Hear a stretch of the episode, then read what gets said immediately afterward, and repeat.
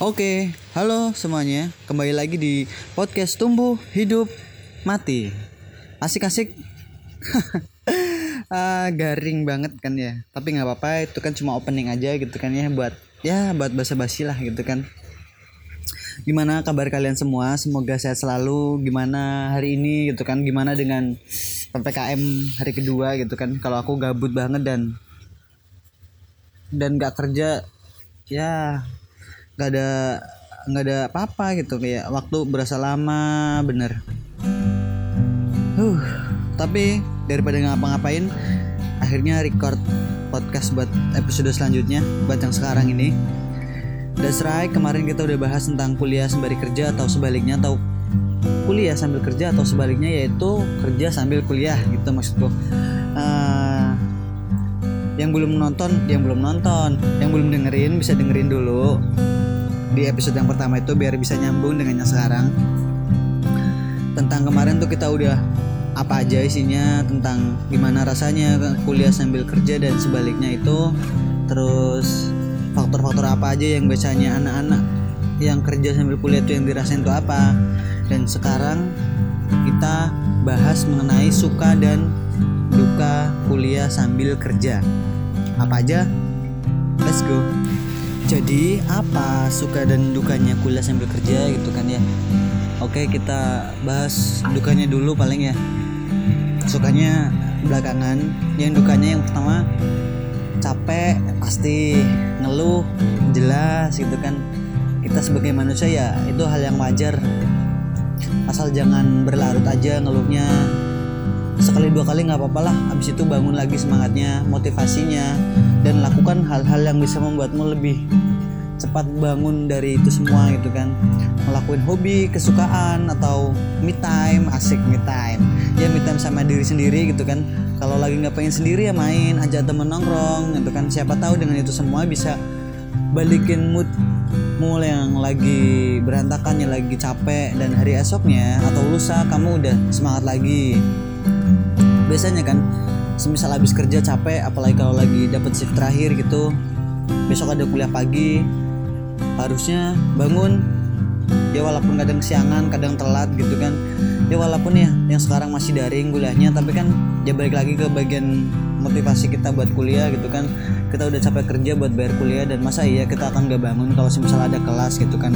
Itu sih paling dukanya kalau lagi ngerasa capek gitu kan. Terus kalau lagi apa ya kalau dukanya tuh kalau lagi UTS atau UAS gitu kan. Kamu pas dapet shift kerja beh ini nggak enak banget gitu kan. UAS atau UTS kan pastilah dikasih waktu gitu. Kalau kampusku ada yang model deadline ada yang model ngerjain di waktu itu juga dan hari itu juga gitu kan. Biasanya kalau aku ngakalin atau mengatasinya itu ya bilang sama teman-teman kerja gitu kan. Kalau ada orang yang apa tingkatannya lebih tinggi dari kita di kerjaan ya bilang gitu kan tinggal minta izin tergantung waktu UTS atau uasnya berapa menit gitu kan. Insya Allah itu dibolehin tapi tergantung kebijakan masing-masing tempat kerja kita karena tempat kita nggak sama udah pasti itu. Di sisi lain juga sebelum ketampar atau terkena dengan kondisi itu biasanya kalau aku lihat jadwal dulu tukar-tukar hari sama temen yang sama-sama kerja kan sama-sama ngerti lah. Itu walaupun teman kerja ada yang ke kuliah ya mereka malah sangat sangat mengerti akan hal itu gitu kan. Biar ya tadi lebih enak dan pastinya lebih nyaman di diri kita. Emang seperti di podcast yang bagian yang pertama itu mengenai perihal membagi waktu itu penting banget gitu kan. Terus apalagi ya? Kalau dukanya kayak mau ngerjain tugas males. Eh malesnya tapi bukan karena males yang gimana gitu kan. Tapi males karena badannya udah capek itu semisal kerja seharian 6 sampai 9 jam kerja gitu kan. Kan setiap tempat kerja juga pasti beda-beda kan. Kayak mau beranjak bangun asik beranjak. Maksudnya bangun mau buka laptop rasanya males gitu kan. Karena ya tadi itu udah capek gitu kan. Dan semisal iya pun dipaksakan ya.